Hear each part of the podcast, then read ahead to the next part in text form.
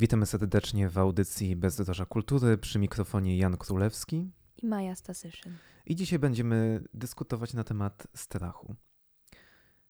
Tak naprawdę jest temat dzisiejszej audycji jest związany, wyniknie jako w sposób naturalny z poprzedniej audycji, w której rozmawialiśmy też o tematach gra, granicznych, y, o złej sztuce. Y, wydaje mi się, że to jest wyjątkowo interesujący temat, ponieważ w jakiś sposób on wynika w sposób naturalny. Strach jest naturalnie złączony z naszym dorastaniem, z naszym pierwszym poznawaniem, e, także strach nieodłącznie związany z właśnie już życiem dorosłym, gdy nie tylko e, możemy właśnie obawiać się rzeczy, które są nienaturalne i niezrozumiałe w jakiś taki sposób, niewytłumaczalne, ale również związane są z rzeczami, które są bardzo ziemskie, które dotyczą tak, tak, tak. E, chorób, które dotyczą rodziny. To jest odwieczne, odwieczne wyzwanie dla człowieka, rozwiązywanie problemów wynikających z jego strachu bo strachu doświadcza każdy. No, nie znam osoby, która, która by nigdy się nie bała, nie przestraszyła. Jest też w jakiś takim naturalny sposób takim obszarem wyjątkowo fascynującym. E, dla, bardzo, bardzo często on występuje chociażby w, już w mitach, prawda? Występują historie o zbójcach, historie o potworach, które są pokonywane przez herosów. Ja bym się cofnęła jeszcze bardziej. Przecież prehistoryczne malowidła przedstawiają często sceny polowań i wtedy, wtedy masz to porównanie. Potęga zwierząt, potęga natury versus y, mały człowiek, który z tą włócznią czy z dzidą stoi naprzeciwko ogromnego bizona. Mm, no, ta scena też jest symboliczna. Ona też w pewien sposób obrazuje strach, który może czuć myśliwy w tym momencie, który czuł człowiek pierwotny, który no, oddawał hołd naprawdę malowidłem, tym malowidłem potędze natury jej wyższości nad człowiekiem. I tutaj możemy jakby, możemy się skłonić do jednego z takich bardzo naturalnych motywów i do naturalnego, takiego jednego z bardziej pierwotnych strachów ludzkich. Jest to e, strach przed e, dziką zwierzyną, jak jesteśmy, jak właśnie jest się w e, lesie, prawda, jak jest już ciemno, gdy już nic nie tak. widać. Wydaje się, że ta możliwość napotkania dzikiej zwierzyny jest faktycznie dosyć przerażająca. No i z drugiej strony przed y, może wielkością. Wielkość, prawda, y, głębin morskich chociażby tak. jest, Ogrom jest, jest popularna. Y, oczywiście cała przestrzeń kosmiczna również może być w jakiś sposób niezrozumiała. Jakbyśmy tak spojrzeli na miarę, w jaki, jak maleńka jest Ziemia w, w porównaniu do tego olbrzymiego wszechświata, to możemy dostać odczucia właśnie takiej tak. maleńkości. Jest przecież strach przed przestrzenią jest y, no, nazwany. Klaustrofobia to jest lęk przed, ciasną, przed ciasnością, przed zamkniętymi pomieszczeniami, ale jest też e, ten antagonistyczny lęk przed przestrzenią właśnie, przed kiedy człowiek jest maleńki w porównaniu do czegoś. Czy jest to właśnie woda, czy jest to e, niekończący się horyzont, czy jest to niepoliczalny tłum ludzi. Myślę, że lęk przed wysokością też się zalicza do, do, do tego. I przed żywiołami. Myślę, że to właśnie ta wysokość, mhm. prawda, przed y, falami, tsunami tak, chociażby. Tak, przed jest, wiatrem. Jest w jakiś przed pożarem, ogniem. żywy. W wielu cywilizacjach to się przejawia w sposób naturalny. E, ale również oczywiście możemy zejść y, również jeszcze głębiej do zjawisk tajemnych, prawda? Do właśnie tego, co jest w jakiś sposób właśnie, niewyrażone chciałam, niewysłowione. Tak, to chciałam powiedzieć, że y, kolejny lęk, y, kolejna grupa lęków, y, mieliśmy te lęki przed ogromem, teraz lęki przed tym, co jest nieznane, niepoznane. Człowiek się często boi czegoś, czego nie rozumie. Ma pewne jakieś obiekcje w stosunku do, do czegoś, co, co jest mu obce, no właśnie, niepoznane, tajemnicze. I właśnie ta tajemnica jest również czymś, co bardzo długo już towarzyszy człowiekowi. Oczywiście ludzie kochają tajemnicę i myślę, że właśnie ukochanie tajemnicy jest w pewien sposób e, można przyrównywać do tego strachu takiego właśnie nie w pełni racjonalnego. Tak. I e, może myślę, że obecnie bardzo możemy się jakby ten strach, ten element strachu, jeżeli go właśnie dostrzegamy już nie tylko w takiej kulturze szeroko rozumianej, ale jeżeli już przejdziemy do konkretnych utworów, do konkretnych dzieł, które występują obecnie, myślę, że przestrzeń właśnie horrorów i będzie takim odpowiednim E, właśnie taką przestrzenią, w której możemy sobie e, popatrzeć właśnie, jakie, jakie lęki, jaki strach jest wykorzystywany w jaki sposób przez producentów, bardziej lub mniej e, udanie, prawda? Bo możemy oczywiście wskazać na całą masę filmów, no takiej nie najwyższej klasy, E, które o, prawda, latające rekiny i tak dalej, to w jaki sposób na to tak, się przejawia. To, nam, to, to jest bardzo Ale... prymitywne, odwoływanie się do tych najbardziej prymitywnych lęków w nas. No, ale, ma... ale to często wychodzi bardziej komicznie niż, niż strasznie. No, poniekąd sztuką jest przestraszenie człowieka w dobrym stylu. Użycia strachu jako najlepszego środka, żeby właściwie mm, ubogacić historię, którą mamy do opowiedzenia. I ostatnio wspominaliśmy też o tym, że e, nie należy do osób, które e, miały jakby kontakt z bardzo dużą ilością horrorów. Ja to był bodajże. E, I ja sam właśnie też nie przepadam za tym samym gatunkiem, aczkolwiek jakbyś tak miała właśnie miała możliwość może, to troszeczkę tak kreatywnie teraz pomyślimy, oprzeć na jakimś strachu E, właśnie gatunek filmu typu horror. Gdybyś miała właśnie, mogła wybrać jeden z lęków, który byś uważała za taki właściwy e, do właśnie stworzenia jakiegoś filmu albo do stworzenia e, jakiegoś takiego utworu, hmm. Czy któryś byś wybrała, czy miałabyś może właśnie problem z tym? Czy byś szukała w swoim dzieciństwie, czy Wiesz może co? właśnie do czegoś A, takiego bardziej obszednego? Pytasz o moje indywidualne upodobania w cudzysłowie, Troszeczkę, jeżeli chodzi o strach. Trochę jakbyś tak. Jak, e, mnie e, przeraża między innymi e, głęboka woda. E, rozmawialiśmy o tym przed audycją. Mm, ja e, z jednej strony fascynuję się, a z drugiej strony mm, boję się e, głębokości. I uwaga, nie boję się tego, że ja zaraz do tej wody wpadnę i się utopię i umrę i zginę, że będzie mój koniec, że będę w jakiś sposób cierpieć. Nie, po prostu Y, ten moment, w którym ja nie, nie dostrzegam dna, tylko widzę, widzę tę czerń pod powierzchnią wody, w jakiś sposób napawa mnie grozą. może, może ja to teraz wyolbrzymiam, ale, ale jest, jest jakiś tam szczątkowa. Y, no, no, no, nie, jest, nie, nie jest też tak, że ja nie podejdę na przykład za żadne skarby, ale, ale jest we mnie jakiś taki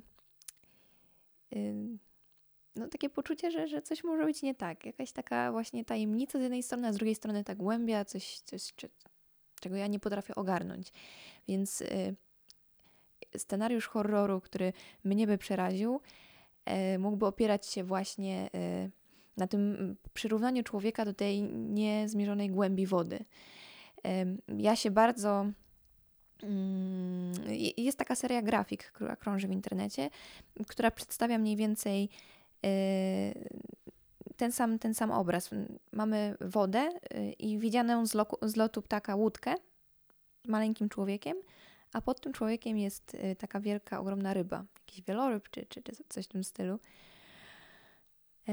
No, powiem ci, że kiedy ja widzę te grafiki, widzę maleńką łódkę, ogromną rybę i tego człowieka, który jeszcze nie orientuje się w sytuacji, bo on nie, przecież nie, nie znajduje się nad, tak jak widz tej grafiki czy obrazu, tylko znajduje się jakby no, na linii wody. On nie, nie widzi, nie dostrzega, co się dzieje pod nim. Yy, więc właśnie, kończąc, yy, horror, który mnie by przeraził, w jakiś sposób nawiązywałby, nawiązywałby właśnie do tego zjawiska głębokiej wody i do tego, że człowiek nie wie, co się tam kryje do końca. Jest pewna niewytłumaczalność właśnie, jeżeli chodzi o głębiny oceanu, głębiny morza, tym bardziej, że to są przestrzenie tak naprawdę bardzo mało poznane przez nas i tak. wysoce niedostępne. Ja pewnie bym się, jakbym miał z kolei od, sam odpowiedzieć na to pytanie. No właśnie. Skupiłbym się pewnie na pewnej.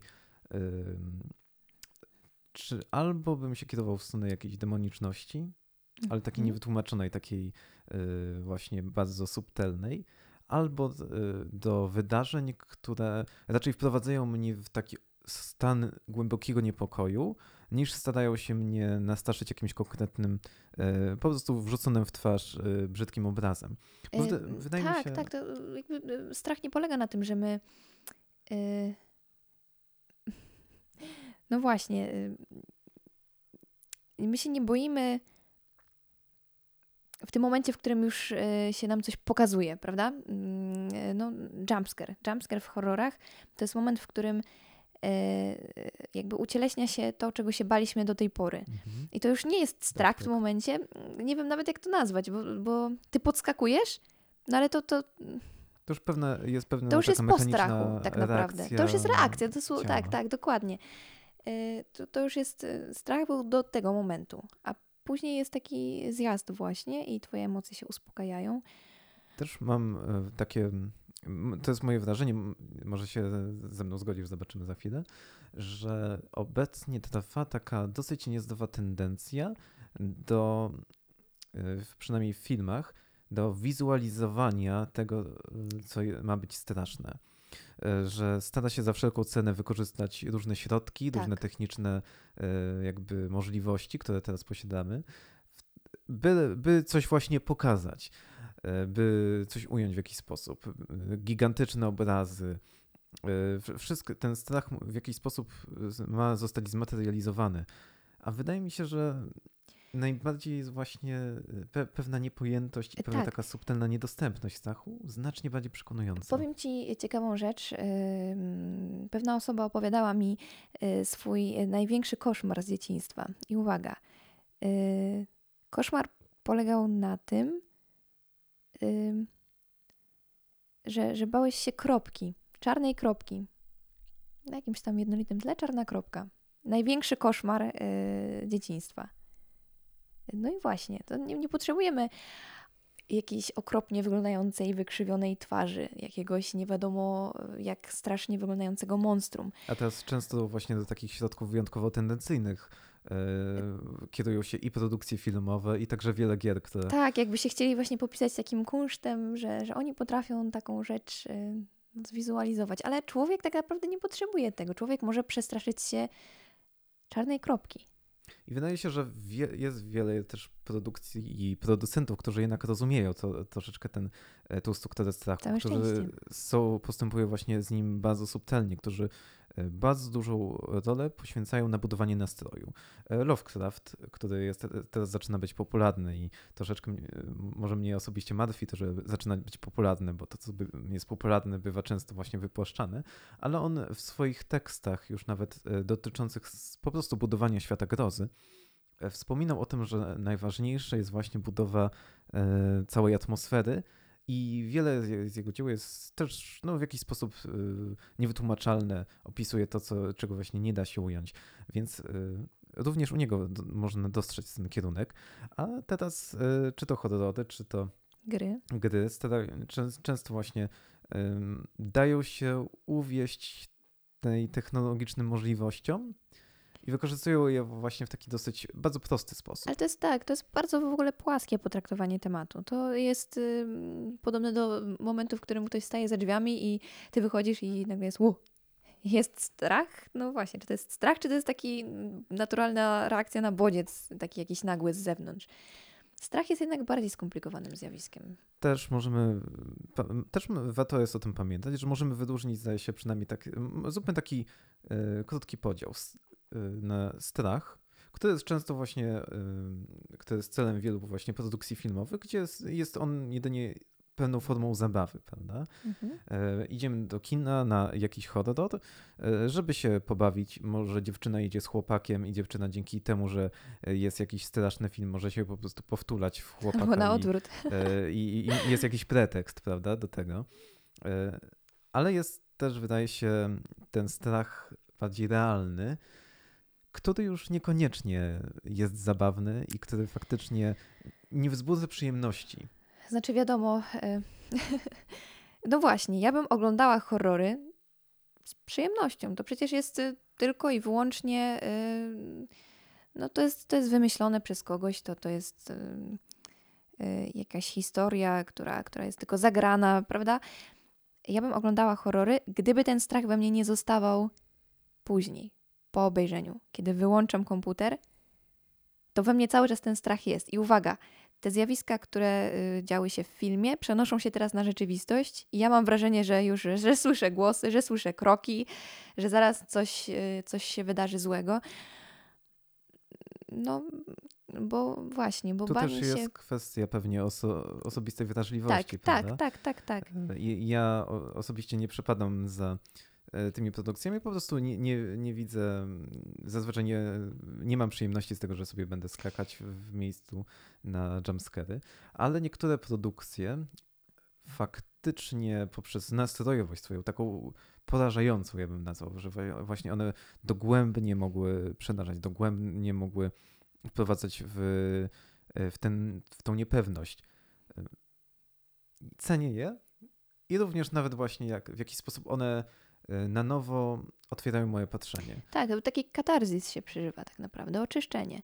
Ja tak y, swego czasu właśnie nazywałem to y, te dobre produkcje, które wykorzystywały dobry strach, rodzajem takiej igły, którą w jakiś sposób przebija się, której zadaniem jest przebić jakiś sposób rutynowego patrzenia, takiego właśnie już osnutego w codzienność, osnutego właśnie w pewne E, tak. takie poczucie stałości.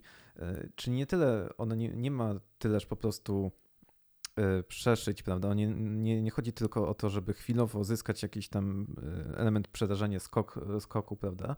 Lecz żeby ono również jako dzieło w jakiś sposób mogło zmienić moje patrzenie na otaczającą rzeczywistość. Czyli tak jak normalne dzieło w jakiś sposób może mnie do refleksji za pomocą jednych środków prowadzić, tak wydaje mi się, że również te dzieła, które wykorzystują element strachu, również one mogą w jakiś sposób prowadzić mnie do nowego spojrzenia na rzeczywistość. Tak, tak. Strach, y, mam wrażenie, rozładowuje emocje. Po takim horrorze, czy po takiej grze, która opiera się właśnie na jakiejś horrorowej fabule, człowiek się czuje taki, taki właśnie spokojny, taki. Yy, no właśnie, bo ja mówię. Yy, jako osoba, która jednak nie do końca y, ma tak, że, że właśnie wyłączy i się odcina, chociaż na pewno y, jest, jest, jest jakaś część tego spokoju już później w moim życiu. Jak na przykład y, oglądam jakiś film wojenny, w którym też jest sporo strachu, też jest sporo napięcia. To potem, jak ten film się kończy, to dla mnie już nie jest problemem na przykład załatwienie jakiejś sprawy, która wcześniej wydawała mi się problemem. Ja już po prostu czuję, że mm, no ja czym są, mo- czym, jest, czym są moje lęki w porównaniu z tym, co przeżywali bohaterowie w dopiero co obejrzanym przeze mnie filmie. To, to, to, jest, to jest w pewien sposób takie mm, odświeżające mocno. A te, też ja, ja muszę przyznać, że jak, jako osoba, która lubi się troszeczkę zagłębiać w kompozycję, która lubi troszeczkę w tych kompozycjach właśnie e, tymi kompozycjami się zajmować, troszeczkę e, właśnie pisać, konstruować różne rzeczy, E, kompozycyjnie. Często jest tak, że na takie dzieła patrzę ze strony właśnie warsztatowej troszeczkę. To, czyli w jaki sposób spotykam się z utworem i staram się spojrzeć, w jaki on sposób działa. I to też, też troszeczkę, więc działam trochę inaczej niż odbiorca. Odbiorca w jakiś sposób taki, który po prostu nie patrzy na to strony warsztatowej, mhm. ale który czerpie, on też może mieć troszeczkę inne zeznania niż ja właśnie patrząc na na pewne zjawiska. Ja y, zastanawiając się, w jaki sposób y, twórcy budują przestrzeń, w jaki sposób prowadzą akcje, w jaki sposób budują właśnie y, to podejście do tego strachu, do rozładowania strachu. Wydaje mi się, że też dlatego, tak jak wcześniej wspominałem o tym, że w jakiś sposób interesuje się motywami okrucieństwa, myślę, że to jest coś podobnego, że ja interesuję się takimi sprawami też od strony warsztatowej i lubię konstruować takie rzeczy. One też wiem, że w jakiś sposób przyciągają. Już e, powieści grozy od XIX wieku są e, bardzo znane i naprawdę cenione. A tak, tak samo jak malarstwo grozy, prawda, gdzie chociażby e, kobiety mdlały na niektórych wystawach. To był Fusli chyba, tak? Tak, tak. No, nocna, nocna mara albo nocny koszmar. E, czy chociażby, prawda, wszystko, co jest związane z Williamem Blake'iem, również jest bardzo tak. pociągające. I ta pewna taka niepoznawalność, te pewne e, właśnie drżenie o to, że jakby są pewne rzeczy, których nie rozumiemy. wy, wymykają się rozumowi, prawda? Kojarzysz y, Ducha Pchły Williama Blake'a? Jego obraz? Duch Pchły. Wydaje mi się, że kojarzę, tak. Teraz mi się przypomniał. Jeden z tych, które właśnie tą swoją y, niezrozumiałością tak, tak pociągał i tym takim właśnie niepokojem. Bo ale to każdy, myślę, patrząc na ducha pchły Williama Blake'a, y, Albo, w pewnym stopniu zrozumiałby to, to, to, co, to co ja teraz, albo też działa na co teraz zwracam od uwagę. Dona. One również potrafią być bardzo takie e, płaczący pająk bodajże. E, To Tak. również one mogą być na swój sposób przejmujące i e, właśnie ze względu na, pewną niesamowitość, która w nich tkwi. Ja bym to nazywał niesamowitością tutaj za e, Lovecraftem i wydaje mi się, że to są e, środki wyjątkowo cenne, ale też wyjątkowo trudne do właśnie e, wykorzystania. Też warto sk- skojarzyć właśnie, że można się zastanowić, gdzie jest granica strachu jako elementu twórczego. Gdzie właśnie, do kiedy możemy jakby próbować, jakich środków możemy użyć, żeby kogoś nastraszyć. Przypatrzmy się już nawet może nie samym dziełom, ale również domom strachów. Na przykład są te do, domy, w które, do których się chodzi, te horror house'y, prawda? Tak. E, W których zadaniem jest nastraszyć osoby. No to często to są jedynie takie właśnie mało udane przestrzenie, ale są też y, takie domy, które są prowadzone przez osoby, które bez wątpienia można by uznać za psychopatów, którzy po prostu y, gotowi są... Odwiedzających za masochistów. Tak, które są gotowe nadużyć właśnie cielesność drugiej osoby, y, na przykład poobcinać jej włosy, prawda? Nie, e, to, to, to. I również takie rzeczy są w jakiś sposób dopuszczone do obiegu, prawda? Są te mm, dzieła, które po prostu nie Ale są subtelne, tylko powiedz mi- opierają się na takich barbarzyńskich bardzo... Tak, tak. Tylko do czego to prowadzi? To, to takie przesuwanie granic. Człowiek y, dawniej bał się chyba większej ilości rzeczy. Większej ilości rzeczy też nie rozumiał, to jest jasne, ale teraz to coraz, coraz to idzie dalej. Teraz y, małe dzieci grają w gry, które mnie jako y, 20-letniego człowieka no, po prostu przerażają. Ja nie jestem mm, w stanie obserwować dziecka, które gra w grę polegające, polegającą właśnie na tym, że, że jesteś co chwila tam atakowany przez coś albo no, chodzi, chodzi o I to strach. się wydaje wyjątkowo istotne, bo mamy tutaj do czynienia z takim powolnym jakby zabijaniem wrażliwości. Taką prawda? degradacją właśnie y, psychiki człowieka. Do, do czego to doprowadzi? Do tego, że my nie będziemy się już bać niczego, że w ogóle strach zostanie wyeliminowany z naszej psychiki? Wyda, wydaje się, że może niekoniecznie, aczkolwiek e, na, na pewno w jakiś sposób to wpłynie na takie powolne zabijanie też pewnej niewinności. Nie wiem, wydaje mi się, że obecna kultura faktycznie może być troszeczkę negatywna nas, nastawiona do takich haseł jak niewinność, prawda, jak e, czystość. Raczej jest za, znacznie bardziej zainteresowana Tak, tak. przeciwieństwami. Tylko tu, właśnie tu mówimy stricte o, o strachu, bo to jest, to jest y, bardzo niepokojące, jak mało rzeczy nas przeraża, tak mówiąc o ogóle. Bo ja na przykład nadal boję się wielu rzeczy, których boją, się małe dzieci na przykład. No ja mam dość dużą wrażliwość na, na, na bodźce strachowe, że tak się wyrażę kolokwialnie. Yy, no właśnie, a, a ludzkość dąży w tym kierunku, że nie będziemy się za chwilę bać prawie niczego. Po co?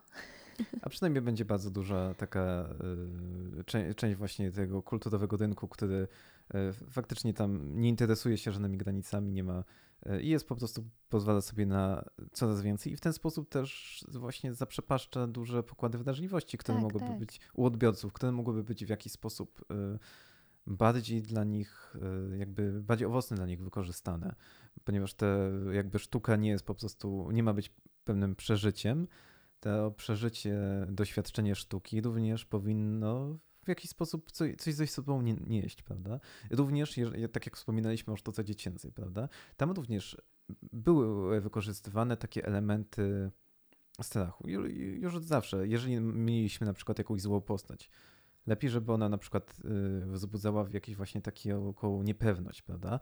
E, że- Żeby w jakiś sposób starano się podkreślić też, że to jest jakaś zła postać. A ob- obecnie, jakbyśmy tak popatrzyli na wiele tych złych postaci, często jest tak, że one są w jakiś sposób stają się bardziej sympatyczne? Właśnie chciałam powiedzieć, że, że często główny bohater jest taki jakiś niepewny.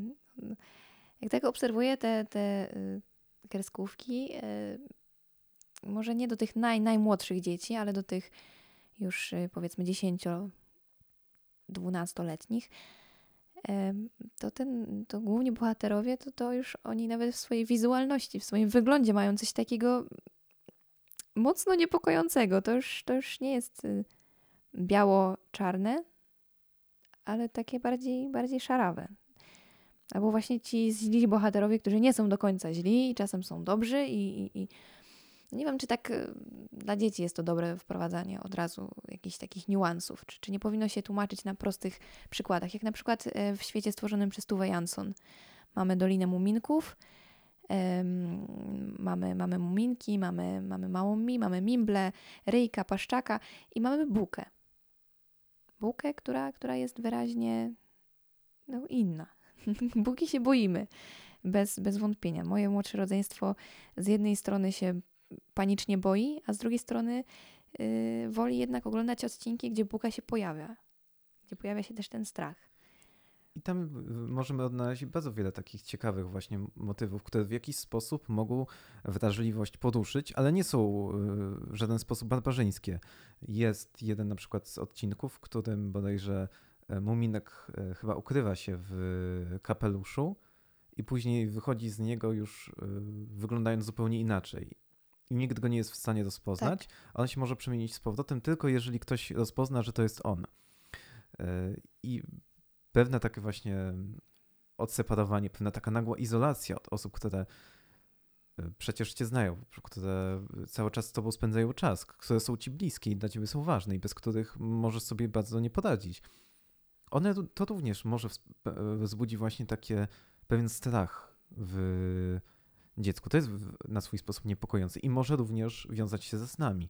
Przecież w snach, prawda, bardzo często sny stanowią taką przestrzeń, w których e, ujawniają się pewne lęki. E, mhm. Ja, ja sam mogę powiedzieć, że ja przez, jako dziecko miałem przez bardzo długi czas e, wiele koszmarów, które w jakiś sposób mi towarzyszyły i też ja w jakiś sposób nauczyłem się później z nimi radzić. Najpierw na przykład nauczyłem się wybudzać ze snów. Ja miałem ja swoją też. specjalną taktykę, w jaki sposób to robić. Później już troszeczkę widzę, że mój umysł po prostu przepracował pewne rzeczy i moje lęki skierowały się w inną stronę niż za czasów dzieciństwa, kiedy bardzo się obawiałem, że jakieś drzewo bez, właśnie wyjdzie z ziemi i podejdzie i będzie patrzeć mi w okno, jak śpię.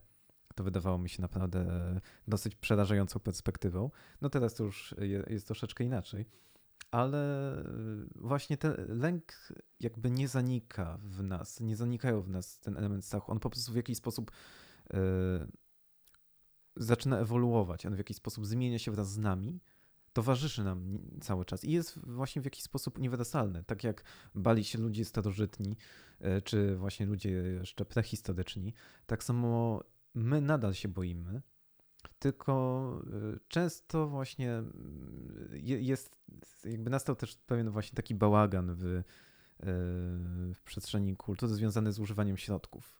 Często właśnie te środki są używane w sposób y, taki nierozsądny, bo używane są po prostu dla środków. A tym samym wydaje mi się, że często dochodzi do po prostu ginięcia tego, co może być cenne w samym dziele.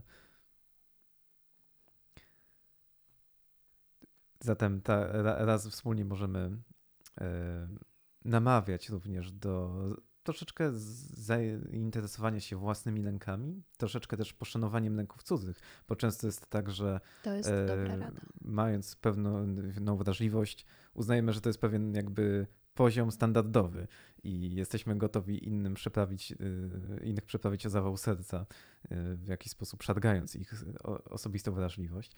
Więc wydaje się, że również e, tak samo jak chcemy być szanowani i w jakiś sposób e, chcemy, aby nasza wrażliwość była szanowana w taki sposób, najlepiej jest też podchodzić do ręków cudzych, które nie są niejako sferą zabawy i niekoniecznie muszą innych e, bawić. Nie każdy w taki sam sposób reaguje na lęk czy strach. Często może to naprawdę kogoś bardzo poruszyć, więc ostrożności i cierpliwości na pewno życzę w odkrywaniu tych dzieł i, i odkrywaniu również mm, samego siebie. Tak, nie traćmy, nie traćmy wrażliwości, nie, nie karmmy się strachem yy, dla samego strachu, ale, ale niech to gdzieś zmierza, niech to buduje nas jako ludzi. Pozdrawiamy serdecznie i zapraszamy na kolejne audycje. Do usłyszenia.